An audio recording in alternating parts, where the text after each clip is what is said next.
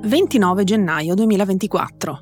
Leggo sul profilo Facebook di Alessandro Grimaldi da un post pubblico. Oggi ero nell'aula 36 al secondo piano del Tribunale di Budapest per la prima udienza del processo a Ilaria Salis. Più che la vista delle catene ha fatto impressione il rumore, metallico, cling, cling, cling, cling. Lo senti da lontano, poi li vedi arrivare, legati insieme. Senti il rumore perché hanno anche le catene ai piedi e possono fare solo passi abbastanza corti. Lei si gira, guarda genitori e amici, fa un sorriso enorme.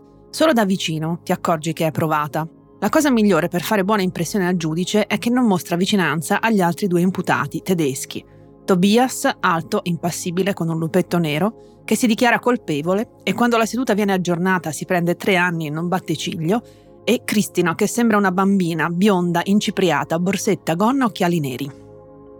La corte è giovane, un giudice ragazzino. L'Ungheria è un paese di giovani preparatissimi e fedelissimi in posti di potere. E un pubblico ministero integerrimo, giovane e donna. A chiedere i 16 anni di detenzione per Ilaria è una donna che legge tutta la formula accusatoria con la velocità e la freddezza di un fulmine. Sono quattro aggressioni circostanziate riprese da telecamere accadute nel giro di un paio di giorni, a quelli che sembrano ignari cittadini, bastoni telescopici e martelli di gomma ritrovati in tasca agli aggressori. Ilaria sembra essere quella in un giubbotto arancione, riconoscibilissimo. Lei dichiara di non aver commesso i crimini, il suo difensore chiede di sentire le vittime, un medico di parte, un antropologo. Gli aggrediti non hanno mai sporto denuncia, è vero, ma qui non è necessario per iniziare un procedimento giudiziario per certi crimini. E poi in certi ambienti si fa così. Si preferisce vendicarsi da soli.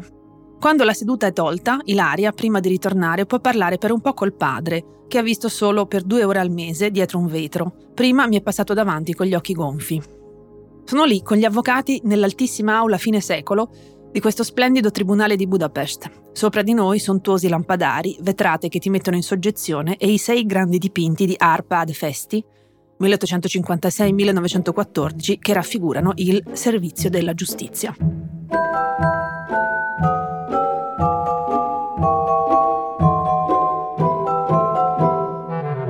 Questo è Amare Parole e io sono Vera Gheno, sociolinguista, e saluto chi mi sta ascoltando.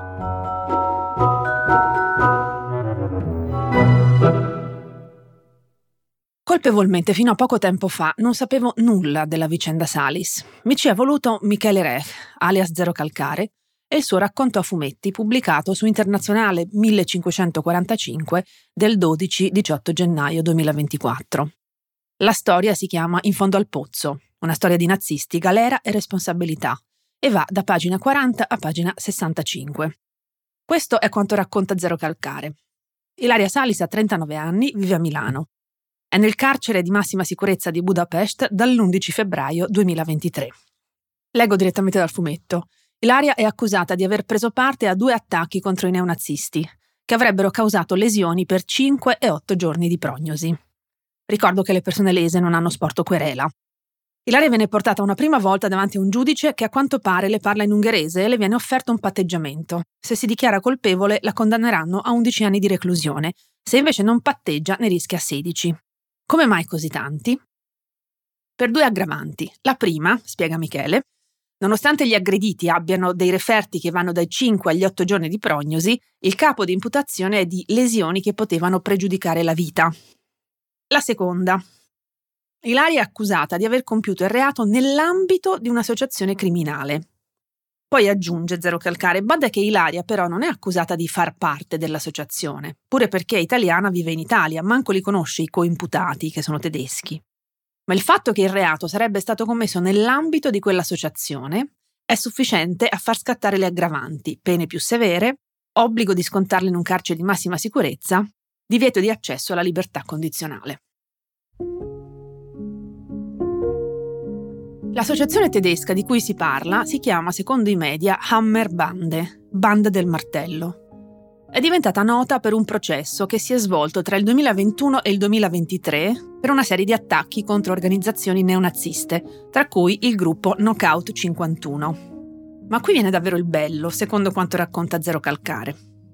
Leggo di nuovo dal fumetto. L'associazione è un costrutto giudiziario che è servito a colpire più duramente gli imputati, e farle rispondere di tutti gli episodi, anche quelli scollegati tra loro dove nessuno era stato identificato.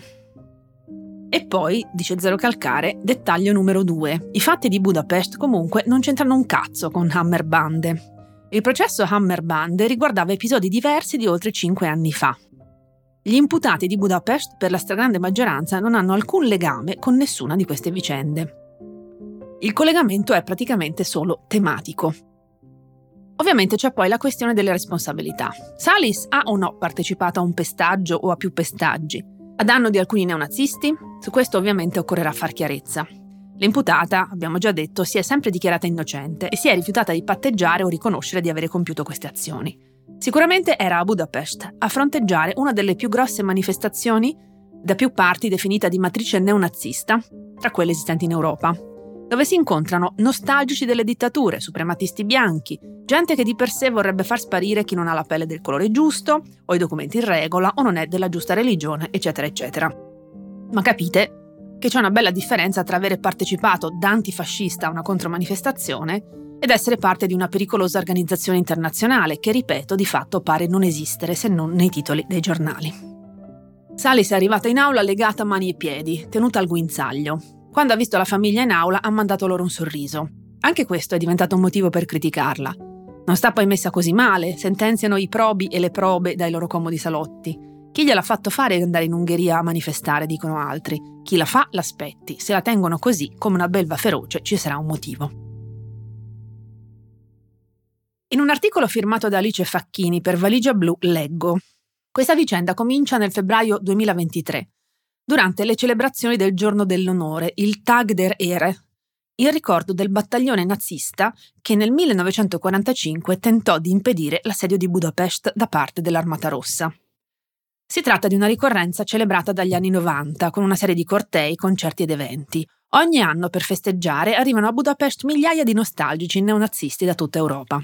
E con loro arrivano anche militanti antifascisti a contestarli. Negli ultimi anni la polizia ungherese non autorizza le parate più grandi a causa del pericolo di scontri e disordine pubblico, ma alcune celebrazioni e cortei più piccoli sono comunque accettati. Quel 10 febbraio 2023, giorno in cui Ilaria Salis si trovava a Budapest, diversi militanti neonazisti erano stati aggrediti per strada da un gruppo di persone a volto coperto. Alcuni episodi erano stati anche ripresi dalle telecamere di sicurezza. Il giorno dopo, l'11 febbraio, Ilaria si trovava a bordo di un taxi con due cittadini tedeschi quando è stata arrestata accusata delle aggressioni.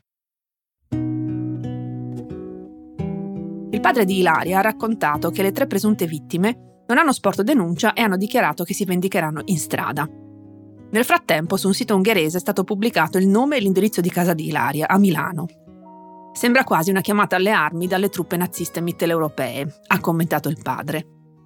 Davanti alle foto di Salis, l'opinione pubblica italiana, che fino ad oggi ha saputo generalmente poco di tutta la vicenda, nonostante alcuni articoli usciti per esempio su Repubblica o sul Post, ha un sussulto. Vengono chiesti lumi al governo. Mirabile la risposta del ministro dell'Agricoltura Francesco Lollobrigida, interpellato dai cronisti davanti a Montecitorio. Non ho visto le immagini, non commento. Il ministro degli esteri Antonio Tajani Dice di essere stato informato ora per la prima volta delle condizioni in cui viene tenuta Ilaria Salis. Il padre di Salis dice che questa non è la prima udienza alla quale la figlia viene portata in questo modo. E parla di violazione delle norme comunitarie non in sintonia con la nostra civiltà giuridica, ma rassicura che l'amicizia di Meloni con Orban non ha nulla a che vedere con la vicenda. E aggiunge che Orban non c'entra niente perché la magistratura è indipendente, il che fa un po' sorridere perché vuol dire ignorare, o meglio far finta di ignorare, la situazione ungherese di indipendenza sotto Orban, ne possiamo dire che sia rimasta davvero poca. Poiché io sono nata in Ungheria e parlo ungherese, ho cercato di vedere come parlassero della vicenda i giornali magiari. Intanto, fino a oggi non ne hanno parlato quasi per niente, almeno in base a una prima ricerca che ho effettuato su Google. Ho trovato una testata che la definisce attivista, Ilaria Salis, ma la maggior parte delle altre testate la chiama antifa, mm, antifascista, Radio Sacra Corona la definisce addirittura antifa-terrorista, terrorista antifascista. La rievocazione che Zero Calcare definisce di stampo neonazista viene descritta come serie di iniziative in ricordo del tentativo di uscire dalla Seconda Guerra Mondiale. Altrove, leggo che Salis sarebbe accusata di essere una delle organizzatrici dei pestaggi. Traduco da un sito ungherese. La terrorista antifascista italiana, accusata di aver compiuto attacchi per strada con altri attivisti di estrema sinistra nel febbraio dello scorso anno, aggredendo persone ritenute essere, fra virgolette, di estrema destra neonazisti. Faccio notare che terrorista antifa italiana e attivisti di estrema sinistra non è virgolettato, mentre neonazisti e di estrema destra sì, e non è un uso casuale delle virgolette. E ancora leggo sempre traducendo dall'ungherese.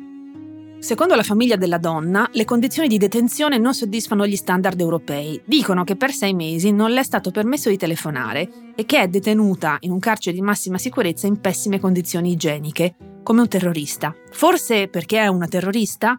Picchiare le persone soddisfa gli standard europei? Altrove si parla di Magyarverő antifanő, donna antifascista picchiatrice di ungheresi, o di Vigyorgo antifanő, ghignante donna antifascista, ma anche Antifa Sordarob, pezzo di merda antifascista, che ha partecipato ad attacchi violenti contro patrioti, figli della patria. Cioè, i neonazisti sono descritti come patrioti e figli della patria. Un altro giornale riporta questo titolo: L'innocente maestra, tra virgolette, non è altro che una terrorista picchiatrice di ungheresi. Davanti a questo modo di narrare la notizia, non stupisce la violenza dei commenti che ho rintracciato a loro corredo sulle varie piattaforme sempre ungheresi, cagna italiana, puttana antifascista e così via. Colpisce nella narrazione magiara la potenza dell'othering, dell'alterizzazione messa in campo dai media. I neonazisti sono patrioti, figli della patria, ungheresi. Salis è terrorista, picchiatrice specificamente di ungheresi. Nonostante il fatto che il processo sia all'inizio, la sentenza da parte dei mezzi di comunicazione di massa locali è già scritta. Conoscendo un minimo la situazione ungherese e il modo in cui il governo sta piano piano zittendo qualsiasi voce dissenziente, al contempo alimentando un malsano nazionalismo, no, in cui risuona sempre il noi ungheresi, ecco, dichiarare che Orban non c'entri e che l'Italia non possa intervenire in alcun modo, salvo poi a quanto pare attivare canali diplomatici vari assortiti, è perlomeno poco onesto.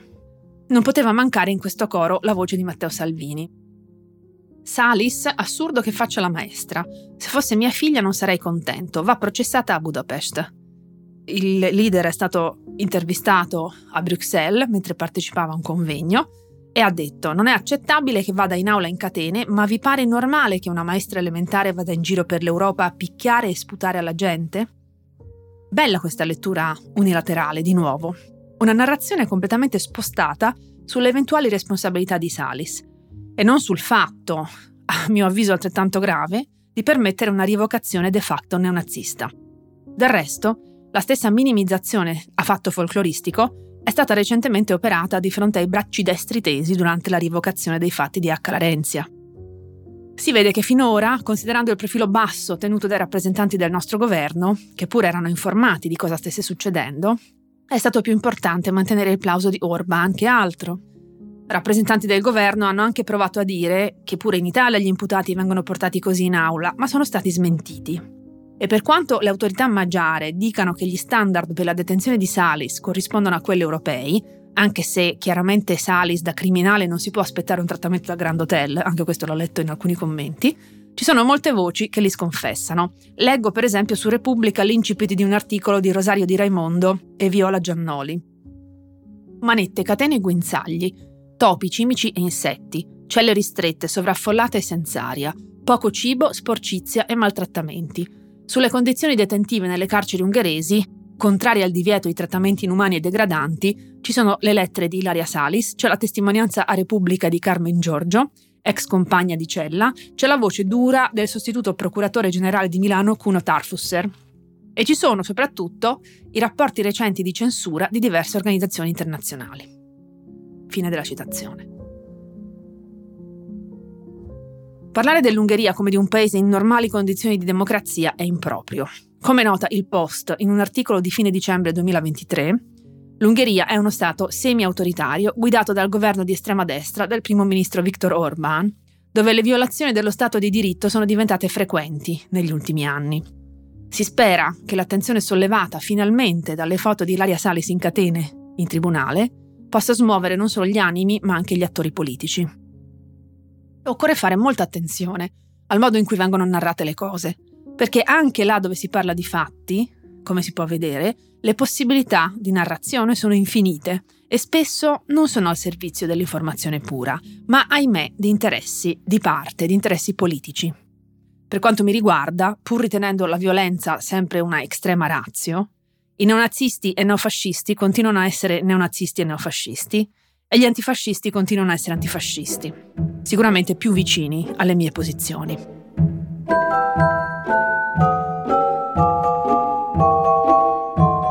Vi ricordo che potete iscrivermi all'indirizzo amareparole-ilpost.it. Sperando di avere contribuito nel mio piccolo a far luce sulla vicenda e sperando che queste parole possano essersi trasformate da amare a un po' più amabili, vi saluto e vi aspetto al prossimo episodio.